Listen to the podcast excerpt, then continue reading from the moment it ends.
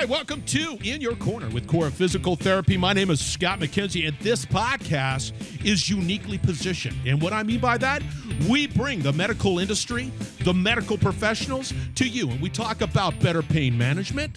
We talk about rehab after surgery. We talk about improved mobility. And we talk about preventative care. And you know what else? We talk about so much more on this particular podcast. Now, thank you for joining this podcast. So let's get on with the interview.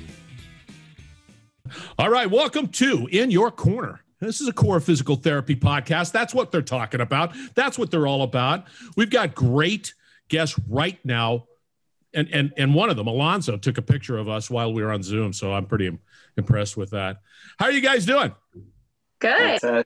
Excellent. So, for the listener, before we get into this conversation about lower extremity, see, see how I knew that, Ellie? I just popped that out. Overused injuries in track and field. We're going to just go a little round the circle about who we are, and then uh, we're going to. I'm going to hand it over to Dr. Rick, which you know who he is. He drops names. He he knows people. All right, Alonzo, give us a little 411 on who you are and Okay, why your uh, wife runs faster than you. Absolutely. All right. So let me let me name drop too. So um, after graduating, I went to college on a track scholarship. I was an All American track runner from East St. Louis High School, and um, when when training for uh, the Olympics myself, I trained under the renowned uh, Bobby Kersee, who is the greatest track and field coach of all time. Yes. And um, while training under him, I apprenticed under him as well. So everything that I know about coaching track, I learned from him. Um, and uh, he just so happened to be training my uh, future wife, Dawn Harper Nelson, who actually graduated from high school with me and everything like that. And so um, I didn't make it to the Olympics. I didn't win gold and silver like my wife, but I went on to become a, um, a high school teacher and math coach. Um, high school math teacher and track coach Ah. and um, and then in the summertime I would assist uh, Bobby Kersee with Dawn and all of his other athletes. Name drop time: Allyson Oh. Felix, um, Shawn Crawford, um, wow. Jennifer Tarmo, Virginia Powell, um, and uh, the, the list goes on. Um, and so um, after I would go back and forth from like from high school track to professional Olympic track um, coaching, back and forth, back and forth, back and forth. And then my wife, she retired in um, in 18 to have our daughter. And then she decides that she wants to pick it up again and run uh, for the 2021 Olympics. Um, and we had this agreement that if you you can run as long as you want, but after after a while, you need to train from St. Louis, which is where we're from, um, this area. And so, um, with that being said, Bobby's in California, and so I'm the head coach now, and everybody else is the assistant coach, uh, which means that I have to pull from all of the knowledge, expertise, and the experts that I know. Um, So I have to ask uh, the question: Where did you go to college? I went to Southeast Missouri State. Ah, there you go. There you go. I, I- I can't talk any college trash with that one. Sorry. Oh, I was hoping to, but uh, that was dashed quickly. oh, I'm sorry. Hey, hey, did you ever go up to the uh, that Oregon, you know, the the the Oregon track and field event? Oh, absolutely. Um, ev- like uh, Oregon is the So that's the that's, it. birthplace that's the place. mecca. yeah. It's- Like you can't you can't say you do track if you've never been to Oregon. Um, and uh, and so you know I've, I've, I've absolutely been there, I, and I'm I- excited to go there this year. God, I hate to follow that. Jody, follow that one. My name's Jody. I'm a physical therapist and the clinic manager at Cora Physical Therapy in Creve Coeur. Um, I also have a little bit of a track ra- track background. I ran track and field for Maryville University in St. Louis. Um, I was mainly a sprinter, but I also took home the gold medal in the GLVC conference for throwing javelin. So There you go. yeah, I got to throw my. I don't have name drops, but I'll drop my gold medal. Hey, throw it. What? You have a heck of an arm too. That's You know? amazing. That is cool. All right, Dr. Rick, we all know about you. You can give us a little background, but man, I'm going to ha- just have to hand it off to you and have this conversation about uh, injuries, overused injuries, and move forward. Does that sound like a plan? That's perfect. So I've known Alonzo a long time and um, taken care of Dawn since she was in high school and other track athletes, many that uh, Alonzo just just mentioned. And Alonzo and I are good friends, and we have a number of kids that he's coaching that uh, we converse on. So uh, a very very good relationship, which I think is really important as it relates to taking care of professional athletes, Olympic athletes, etc. Uh, Alonzo didn't say this, but he's also played some semi-pro football. So the guy's an amazing athlete as well as extremely knowledgeable. And he didn't say this either, but he's a math teacher. So I don't know about the rest of you guys, but math teachers are smart and the rest of us are dumb. And that's just what it goes. Yeah, but he also wears a heck of a beard, so I like him just because of the beard. Uh, thanks. There you go. Yeah. I'm shallow. Hey, I was I was bald faced all the way until 25. There you go. Information you need to know about a Alonzo. Yeah, there you go. I also teach yoga. Yes. Yes. And, and does some amazing yoga things, which which are unnatural Yeah, why not? and and, Why- why- and, why- and amazing.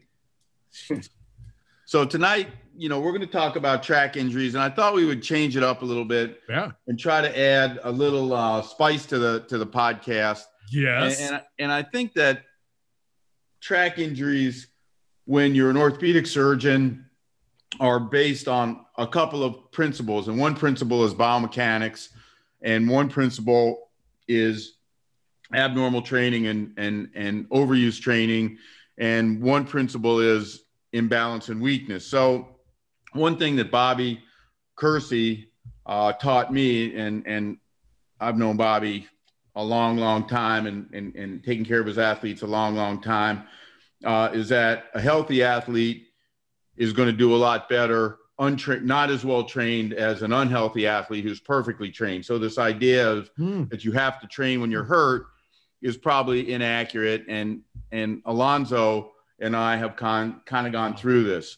So to, to kind of kick off talking about um, track injuries, we're going to talk about overuse and we're going to talk about imbalance and we're going to talk about common track injuries and kind of where i'd like to start is is talking about the most common overuse injuries so alonzo in your mind you've seen a lot of track and field you've lived with dawn you know a lot of uh, elite track athletes you were an elite track athlete. Tell me about what you think the most overuse injuries what happens? Who gets hurt? How do they get hurt? What what, what happens? Um, I would say the most common that I experience, especially on the lower leg inj- um, injuries, are shin splints, right? Shin injuries. Ah, yes. Um, and I think those injuries, they are not, they don't discriminate, right? Sprinters get them and distance runners get them. Um, and I think they both get them for, for different reasons, right? Sprint uh, sprinters get it because, especially training in the Midwest, um, oftentimes athletes have to train on harder surfaces because of the weather, right? They don't have the luxury of being outside all of the time. So I have personal experience with athletes running in the halls, right? And so they're doing um, um, high impact workouts in the hallways. Um, distance runners, I believe theirs comes from more or less overuse, right? They um, there's this notion to get like a certain number of miles in, an insane amount of miles in weekly, and and and rest is not important, especially the younger the athletes are. Um, and so like what happens is like with the shin with the shin splint injury, some of some of it's muscular, uh, but um, then the longer that those injuries like persist, I think they turn into fractures. And, and so um, what I've learned over time is that for shin splints to to to heal, depending on the level of severity, they have to stop running altogether. And for some reason, us track athletes don't like the notion of not running. so so um, that's one thing. And I think for myself, um, I've, I've experienced. So you talk about the, the hard surfaces. Um, I also talk to my athletes about um, comparing their, their running shoes to tires, right? Tires only last a certain number of mileage, right? And different terrain provide wear and tear on the tires, which which in turn um, affects the way that the car operates. Um, and the same with shoes. Um, depending on the level of athlete, depending on how old or young they are, they will they will recycle the same shoes over and over again, and and they they want to move with the same kind of velocity and force. and um, the shoes can't can't sustain them or they can't support them, and and their shin splints come from there as well. Um, Dr. Lehman he mentioned it earlier about uh, fatigue being another uh, reason. And I think that that goes along with um, I think about uh, cramping as well, so muscle cramps, but fatigue and, and imbalances, um, which is another thing that uh, that can be uh, can plague our, our younger athletes. Right, they don't have the luxury of going to a chiropractor weekly like uh, my wife does, who is a professional um, professional Olympic athlete. Um, but um, but if I was to say which uh, injury is the most common, it would be shin splints. And so, so take me through it. You, you know, Dawn starts or Hava starts complaining of her of her shin, and yeah. and you're looking at her running. What are you looking for? You're the coach, and you're yeah. looking at biomechanics, how she's running, whether she's hurdling, she's running flats. How, what are you looking for? I mean, what? How do we know what's wrong? So I, it, it's really dependent on uh, when they feel the shin splints, right? When they feel that pain, right? So I'm asking, I'm asking if they're feeling it on takeoff, or if they're feeling it when they land. Do they feel it when they break down? Do they feel it while they're walking? Um, and and like doctors and medical professionals are great with number scales, right? And so uh, um, the challenge, especially, I, I, noticed that we were talking about female athletes. I believe that female athletes have a higher pain tolerance than male athletes. they can they can endure a whole lot more pain, which is which is why it's more important for me to like really watch and listen to like the way the athletes describe the pain that they're dealing with. And so I'm watching I'm watching how they how they take off and seeing if the force that they're applying their right leg is the same as the force that they're applying their left leg are they are they um, nursing anything as they slow down, which is something that I noticed in Dawn, who has like a uh, she had an ankle she had an ankle injury earlier this year, and so whenever I whenever I see those things, um, I have to ask right away, you know, um, what's going on. But they they really like they really t- the body tells on itself, right? And and depending on the level of athlete or the type of athlete, they're not going to tell you that they that they're hurt, but their body will tell you. And so it's important that um, I watch. And the faster the athlete is, you just have to accept the fact that you can't see with the naked eye. So I'm recording things and I'm playing it back. And and then then it, it kind of exposes more things for uh, for me and the athlete. So so you're going to videotape Dawn or one of your athletes running, and then you're going to kind of show them where you think things are breaking down. Kind of a kind of an aside before the last Olympics, Allyson Felix, who Alonzo's heard of and maybe no one else has heard of, but probably right. the greatest sprinter, one of the greatest sprinters ever live, if not the greatest sprinter ever live. Absolutely. Term mm-hmm. patient. Um, injured her ankle, and we didn't really figure it out until Bobby Kersee sent me a video. And then once we saw the video and we saw that she was basically uh, failing medially, kind of collapsing medially, we were able to kind of turn things around and actually she competed in the Olympics and medaled and blah blah blah. But I think I think the concept of videotaping your athletes is huge because no matter what, the coach can see more. You can slow it down. You can break it down, and the athlete can kind of see what's going on. And you can say everything you want to say to an athlete, but it's not the same as as when you're looking at it. Right. So Jody, patient comes in. Uh, Coach Nelson says they got shin splints. Give me your thoughts. How, how do you work through that? What do you do? Um, so obviously the first thing, you know, I'll look at their ankle, I'll look at their mobility, but I don't stop at ankles just for shin splints. I'll look at the strength around their knees, I'll look at the strength in their hips, I'll look at the strength in their core.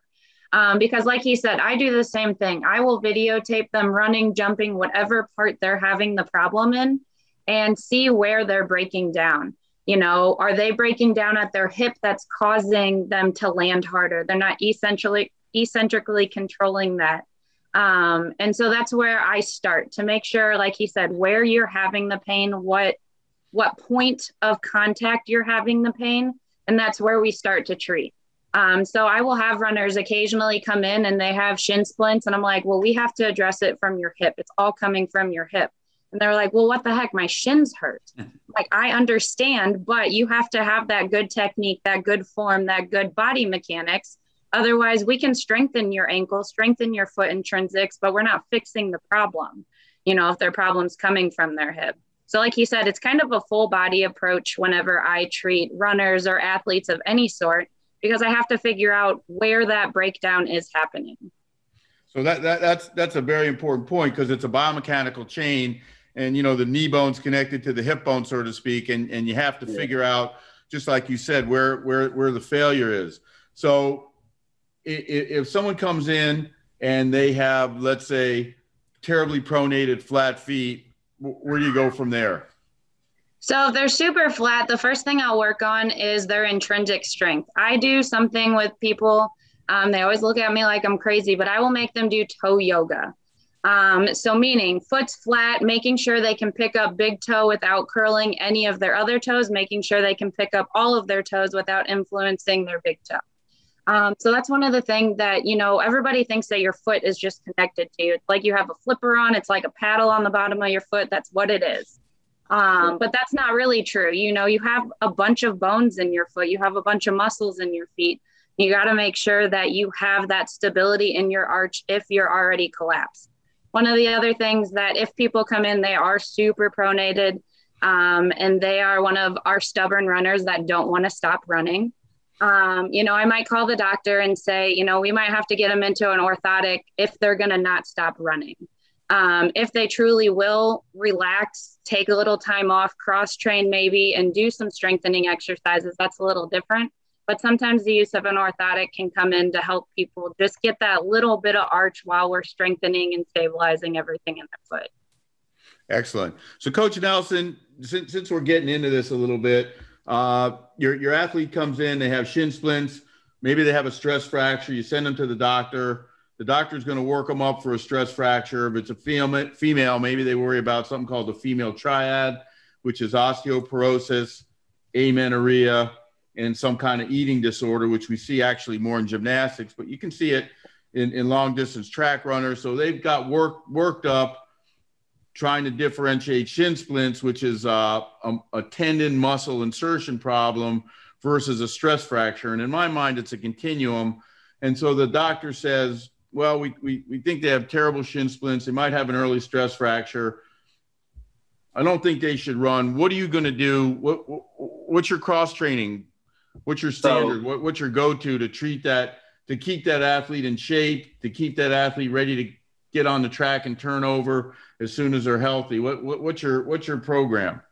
So in my back pocket, I have a pool training, right? So you're gonna you're gonna run in a pool where it's like low impact or no impact. So um, so for Hava and Dawn, for instance, uh, uh, the pool is low impact, but we want to we want to still build up those lungs and and those mechanics and that musculature uh, without without putting any pressure on those lower extremities. And so you get you get some uh, floating floating devices enough so they don't touch the ground at all right? And so we're working that, and um, and we're staying, we're strictly in a pool unless the uh, the shin splints or the or the pre-fracture or whatever it's referred to is uh is strong enough for them to apply slight pressure, and and if they are, then uh, and and all of this is I'm, I'm working with the doctor, right? I'm, I'm talking to Dr. Lehman about this, and, and I'm asking if riding the bike is is sufficient enough, right? Um, and if I get the green light, so we would mix bike riding and and pool work. Um, and then and then outside of all of that, we can do band work as well. Um, and and so I would let I would have the athlete on their back, and we would use some type of bungee cords to connect to either the lower leg extremity or the foot, and hook it up to an, an immovable device, and have them just building up those hip muscles, uh, we, we would also um, the the focus. The, one thing that uh, Jody mentioned was strength. Right, many many shin injuries develop uh, develop because of weakness uh, as well. Right, muscle muscle weakness, and so we have to build up uh, the uh, the muscles surrounding the the shin and and uh, and like your your upper leg and back leg. And so you talk you talk Scott about making it spicy. So I'm gonna show you the leg and we got so my, my heart's athletes, skipping a beat, baby.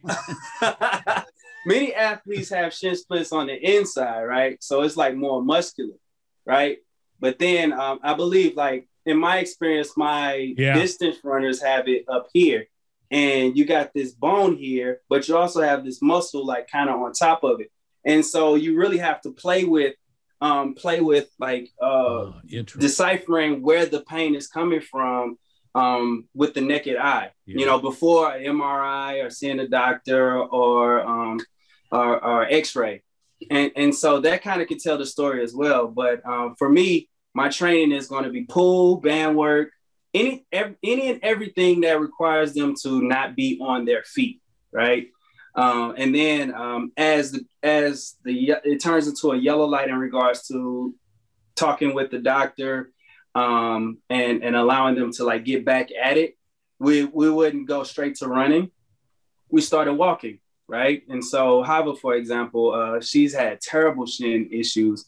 Um, we stayed we stayed on the bike, and from the bike we went to walking, and then from walking we went to run walking or jog walking, and then from there we went to full on running.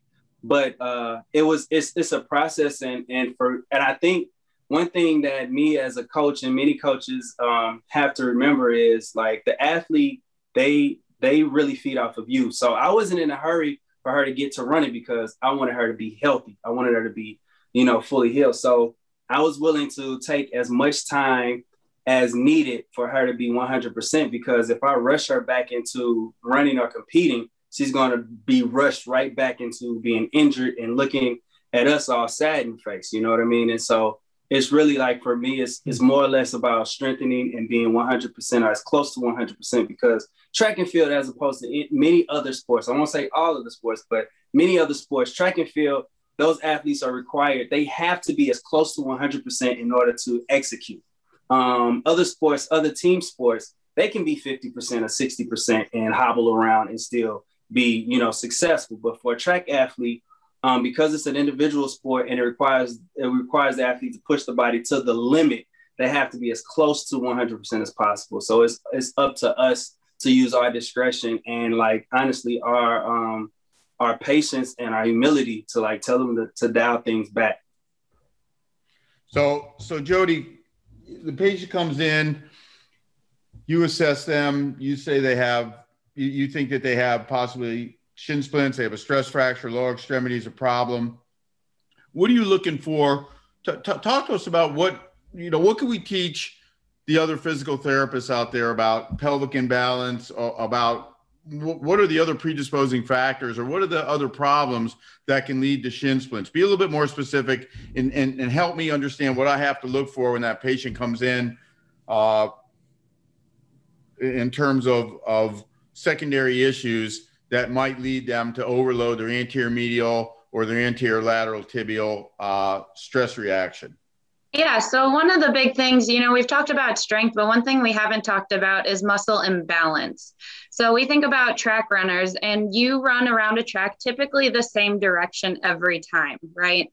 Um, when I ran track in college, we never practiced running the same direction that we raced unless we were doing race like practices. Um, we always ran backwards around the track, not physically backwards, but the other direction backwards. Um, and that's what I tell, you know, a lot of therapists and even some coaches that are new to the track world is, you know, if you're constantly turning one direction, you're going to have shortened muscles on one side. You're going to have, you know, weaker muscles because you're always pushing more off of that right foot. Um, so one of the big things is looking at muscle and balance. You know, how is hamstring length right compared to left? How is quad length right compared to left? Um, and those things, you know, ultimately, like we said, it's a biomechanical chain if you have muscle imbalances, whether it be a tightness or a weakness, that's going to cause the chain to break down somewhere. And your ankle is the smallest joint out of, you know, your lower extremities. And your ankle can take, you know, a lot of force, but it can also cause a lot of those nagging injuries that you're like, oh, is it something that really hurts or am I just making this up? Um, so making sure that you are educated in your patient's sport. You know, if you don't know a lot about track as a therapist, that's okay. We don't expect you to know a lot, but kind of do your research. Ask, you know, ask other therapists in your clinics, you know, have you ever treated track athletes? Do you know anything? And one of the big things is if you don't know, don't be scared to ask doctors too, you know. Don't be scared to ask the doctor if you have a question about it because yes, when a patient comes in, you know, we know how to treat patients, right? We know how to look for muscle imbalances, we know how to look for strengths, but do we know how to treat patient specific or sports specific things? Not all the time. And I won't say I'm an expert when it comes to, you know, football. That's not, you know, my brother played football, but do I know what they need to be able to do, you know, on a football field? No, besides push people around for, you know, 10 seconds and then take a little break. Um, yeah, you're, so, yeah. you're oversimplifying it. I just want to be on this side of that. Oh, I know. My brother would be mad if he was listening. Was kind of I was like, Please. my contribution is getting my hackles up. let me hear. but like we said, you know, track is more of an endurance thing. You got to go for a lot longer. You have a lot of more repetition, whether that be foot strike or, you know, if you're hurdling, you got to be able to land those things. Um, so yeah, you know, making sure that hamstring length, hamstring strength is good you know, quad length, quad strength, especially your VMO. That's something that a lot of people lack whenever they, you know, will look at athletes. But if your VMO is not strong, which is your medial quad muscle, um, it can cause your patella to be off, it tracks off. That can lead, you know, to other injuries down the chain. Um, so just making sure that you are looking at the athlete as a whole, not just if a doctor says hmm. they have shin splints, don't just look at their shins. So. so, so I think there are a couple of huge points made by both you guys. One is if you think of a track, it's an oval, right? So, so, so the leg on the outside of the track has more stress and has to go faster than the leg on the inside of the track. That's just physics, right? It, right. It has to always catch up. And based on that, you're 100% correct. You, you, you need to look at the biomechanics, and I think your track coach was right. It's better that you go in both directions so you can even out that stress. So I think that that's an important concept. The second concept, which is extremely important, and it's not just physical therapists, is that if you have a track athlete, let's say it's your son or your daughter or whatever, um, you want to have somebody treating that athlete who's treated track athletes. And that could be someone who's an athletic trainer, who's a physical therapist, who's a primary care doctor, who's an orthopedist. So if your primary care doctor doesn't really have much experience, you want to find someone who's a sports medicine guy who also treats track athletes. Because if you're used to treating bobsledders and you're going to try to treat track athletes, there isn't really that much crossover. You have to really understand the biomechanics and I probably look at, I would say, eight, 10 videos a week of, of track athletes running, hurdling, field athletes. And, and that means a lot to me. I can really understand and break it down. But I think if you're used to treating just general orthopedic problems, I, I don't know that there's a lot of crossover. So, what I'd like to do now is kind of change directions just a little bit. And I want to talk about hamstring injuries. So, this is an Olympic year. And Dawn is going to go, as we do every Olympic year, to the Nationals in this famed uh, University of Oregon place. And, and we're going to go watch lots and lots of athletes do lots and lots of stuff. And they're going to try to make the Olympic team. And one of the things we're going to see a lot of, I can promise you, because we're already seeing it, and we see it in football, we see it in other sports, but we see it a lot in track, is hamstring injuries. You know, I, I pulled. So Lonzo, I'm going to shoot this back to you, and I want your your your coach's perspective on, you know, tell me about hamstring injuries. Uh, um, hamstring injuries, uh, for the most part, um, in my experience, have come from muscle imbalance. Right, um, muscle imbalance, uh, lack of range of motion, right, non-flexibility, and um, and then I was going to say students, but athletes being um, misaligned, right. Uh, so um, and and and um, and so with that, I again I'm I'm a huge proponent of like the prep the preparation of like competing, right? And so um, track and field, as opposed to many other sports, we spend at least an hour preparing to run, right? And, and and I've always earmarked that time because the body needs to be warmed up. And I think about this analogy that my uh, roommate from college gave me about a piece of gum, right? You think of your your muscles like a piece of gum. If a piece of gum is is cold and you bend it, it's going to break. But the as you warm that that piece of gum up, you can you can move it and bend it, you know, to your liking. And so I always think about that with the with the um, hamstring or with with all the muscles, but the hamstring in, in, in particular. Um, one other thing though is I noticed that even though the hamstring is the biggest muscle on the leg, we don't spend, especially track athletes, don't spend enough time strengthening the hamstring, right? Which is another reason why that muscle, well, the muscle imbalance happens, right? So, um, case in point, at the school I, I coach at, uh, Belleville West, um, it took me two years to find out where the hamstring, uh, where the the hamstring uh, machine was, you know, and so you have to figure out different ways to strengthen the hamstring. And so uh, you learn eccentric, kind of eccentric training, um, learning how to do hamstring curls from your back and everything like that. But the emphasis, like emphasizing strengthening the hamstring, has been a what has been so important to the uh, the longevity, the strength, and the success of any kind of uh, athlete, particularly our sprinters. Um, and and and what you find out when you get to the hamstring uh, uh curl machine is that their hamstrings are very weak. No matter how big or how defined those muscles might look, they are very weak. And, and I think a lot of injuries come because of the, the weakness in the hamstring. And doctor, can I interrupt real quick? With all this science, how are people still having hamstring injuries? I mean, it, it just seems, I don't understand it. I'm sitting here going, makes sense to me. But then you go to Oregon and then boom, there are people having hamstring injuries and they're they're training for the the, the Olympics. I'm I'm shocked on this side of the mic. It's, it's a it's a hard. It's hard, right? It's hard. Like you know, uh, everybody everybody wants the glamorous side of sport and, yeah. and, and and racing and crossing the finish line and winning, but um, little things, the little things like stretching, like athletes, like a lot of athletes don't like to stretch, right?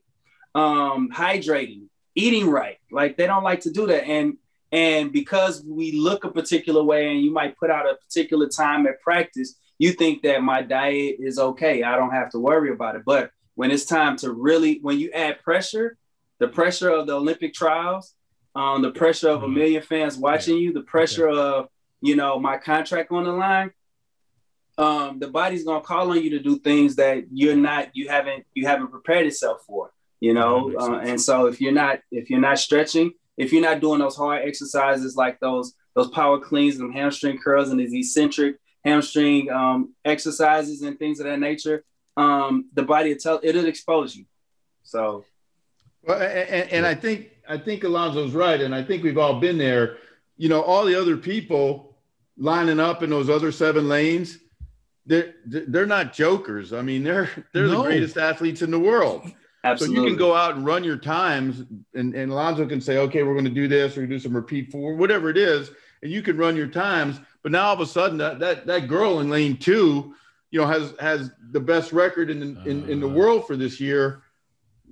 All of a sudden, you're competing against seven other people. You talk about pressure. Yeah. You know, yeah. everybody. There's there's nobody bad in, in that track final. And so yeah. again, that you're going to push and you're going to push, and what's going to give your hammy. And, and I can promise you, between now and the Olympic trials, between Bobby Kersee and Alonzo and, and two or three of the greatest coaches in the world, we're going to see a lot of hamstring injuries because he's right. There's there's pelvic imbalance, which we're going to shoot at wow. Jody here in a minute, and there's hamstring length imbalance, and there's insertional pain, and there's a lot of things that go into that working that hamstring. And you know what? No one wants to work their hamstring. It isn't glamorous and and you can't see it on when you take your shirt off at the beach. So why work it? and and so you know it, it kind of goes by the wayside. So having said that, Jody, walk us through your evaluation of a hamstring injury.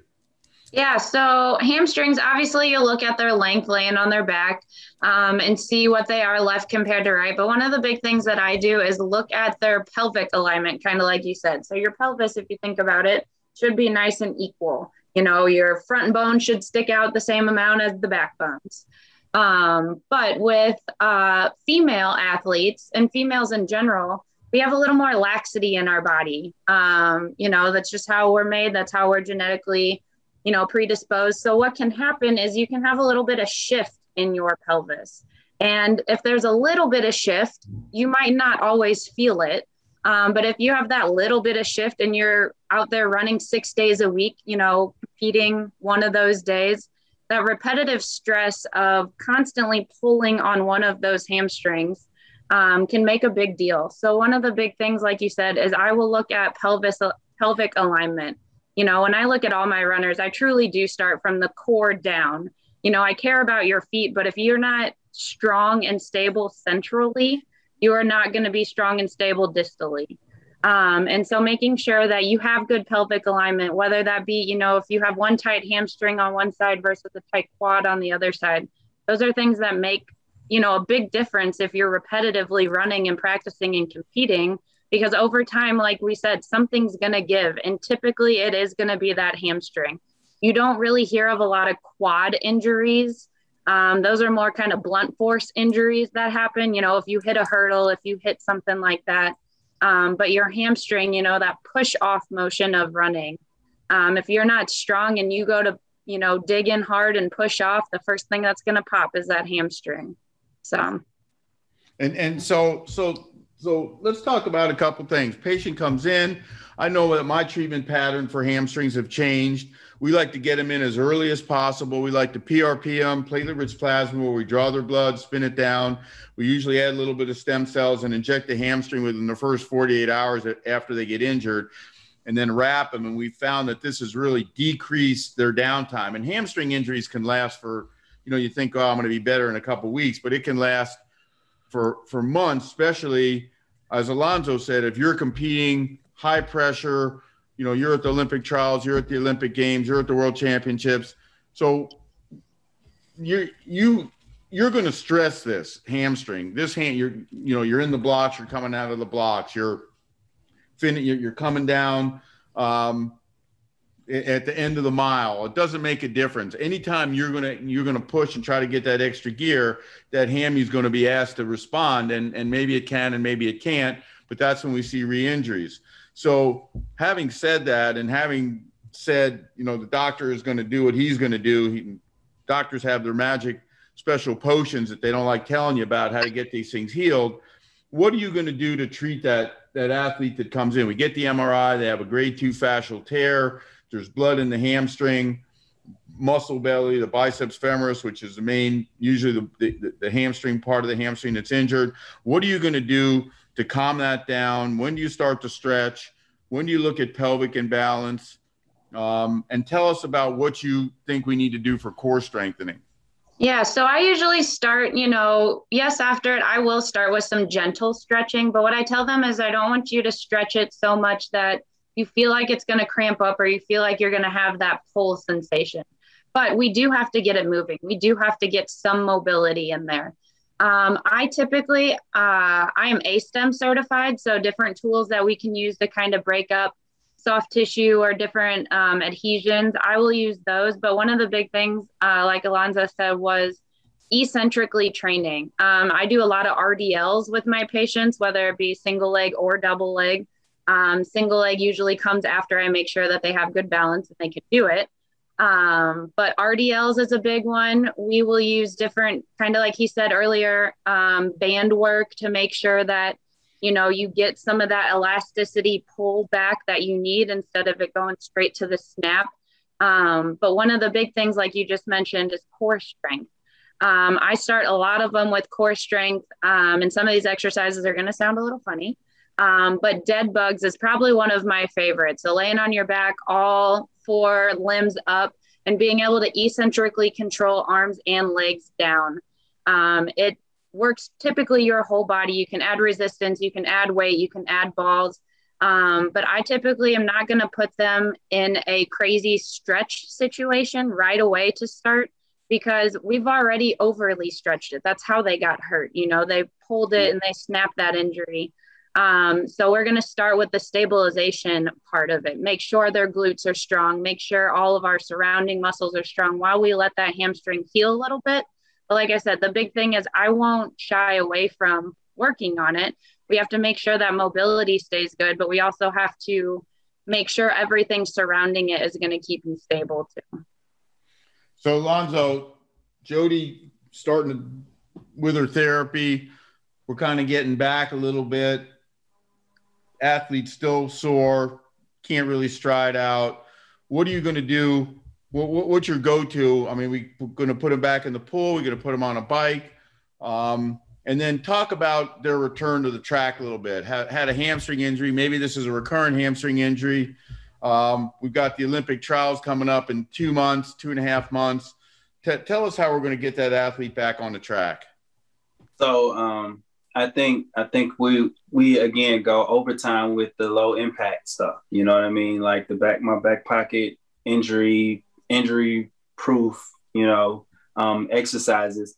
Um, but but then once we can get back to like actually like moving again, I think we go back to the basics, like kind of Jody talked about with the core work, which is which is drills in track and field, right?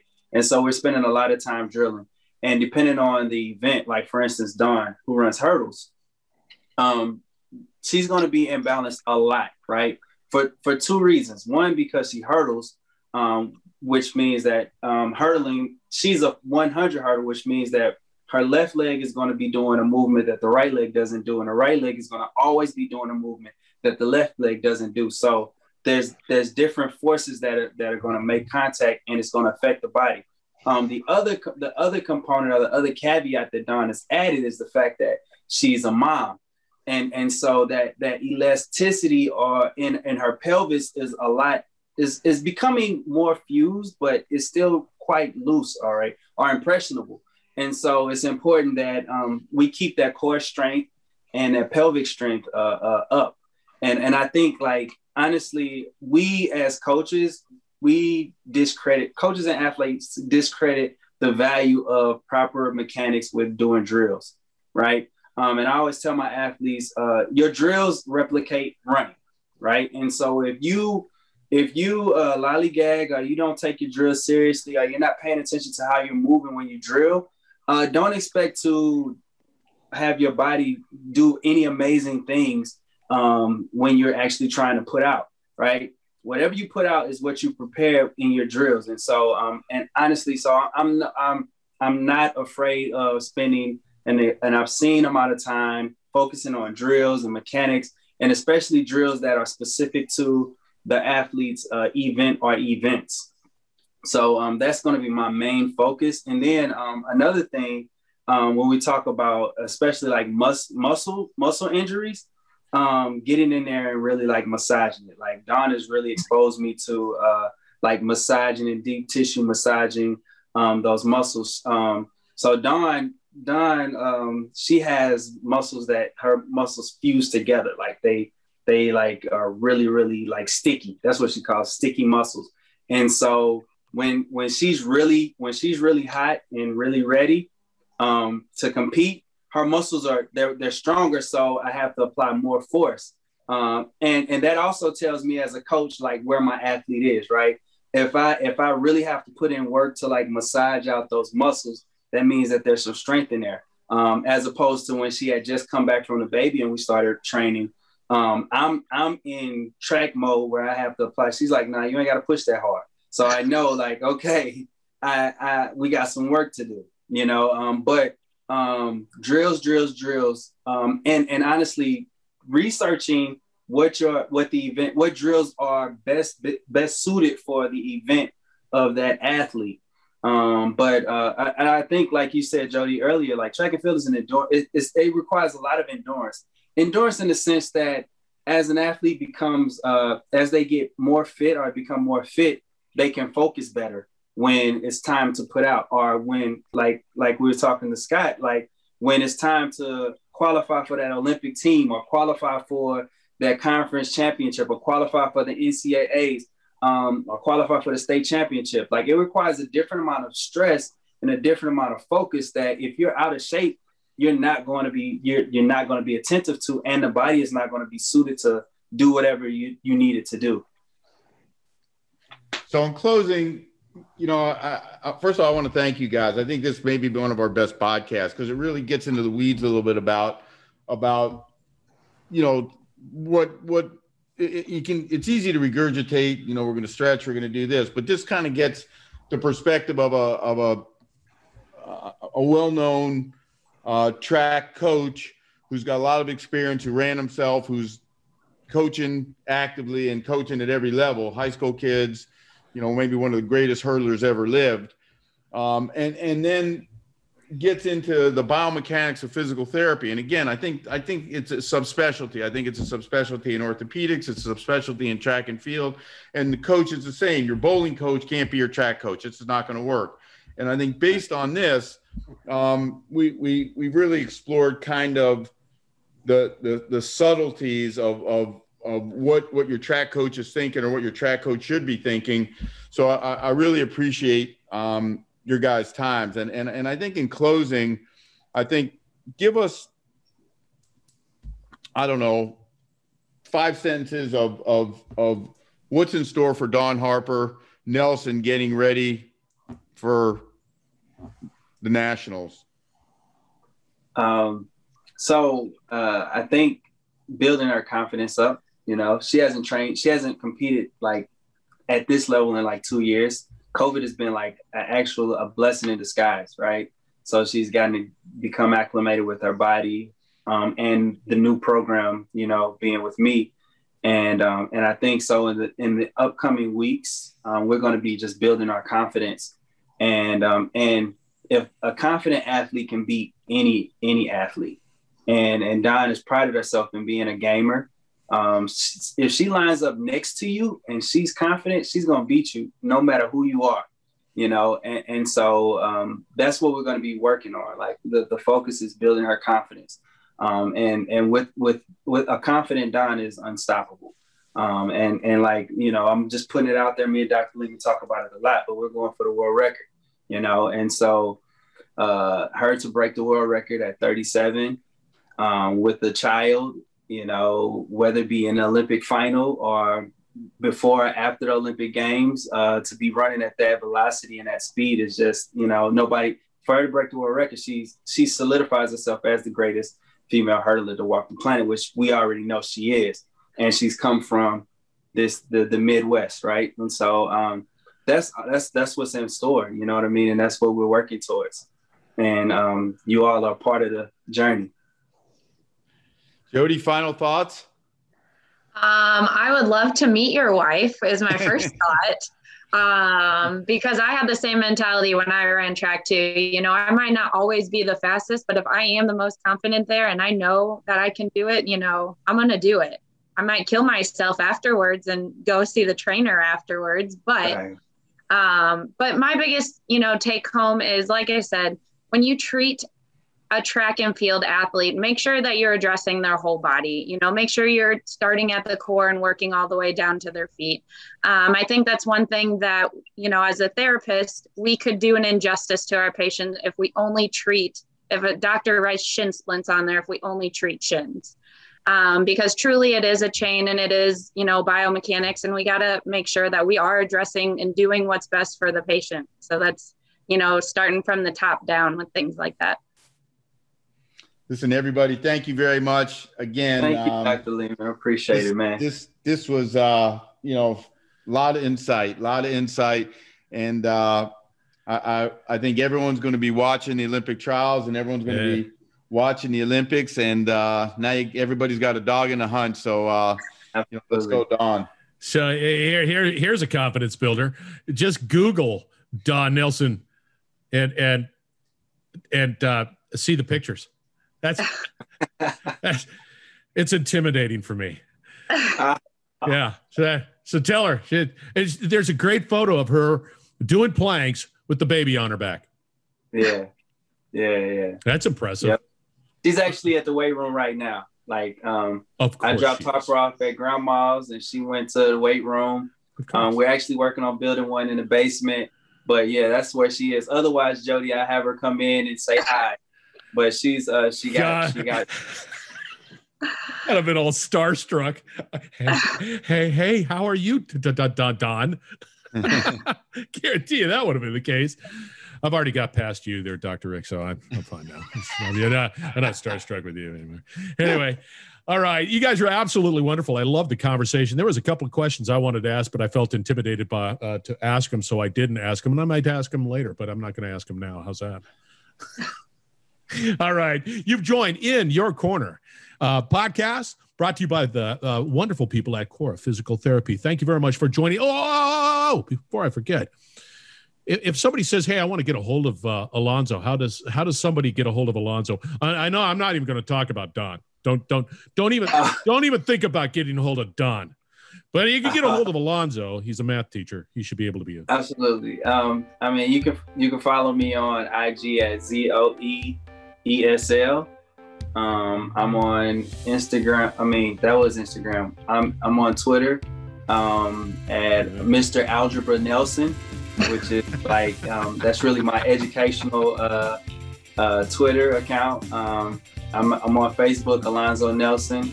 You'll see me holding my daughter upside down. We were in uh, we were in Colorado, um, and and so um, you can you can find me all of those ways. Plenty of options. All right. What about you, Jody? Real quick.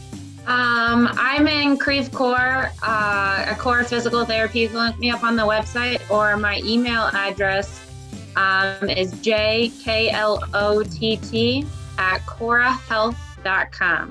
Very cool. Feel free to shoot me an email. I like that. That was really good. You can also go out to corephysicaltherapy.com. There's a lot of information out there. And all you have it's just a click away from getting answers. How's that? Yeah, that's free. Don't even worry about it. All right. Again, thank you for joining in your corner with uh, Core Physical Therapy. Thank you very much. And we're going to come back with another great interview. It's, it's probably not going to be as good as this one. Yeah, it will be. Cheers and good night, guys.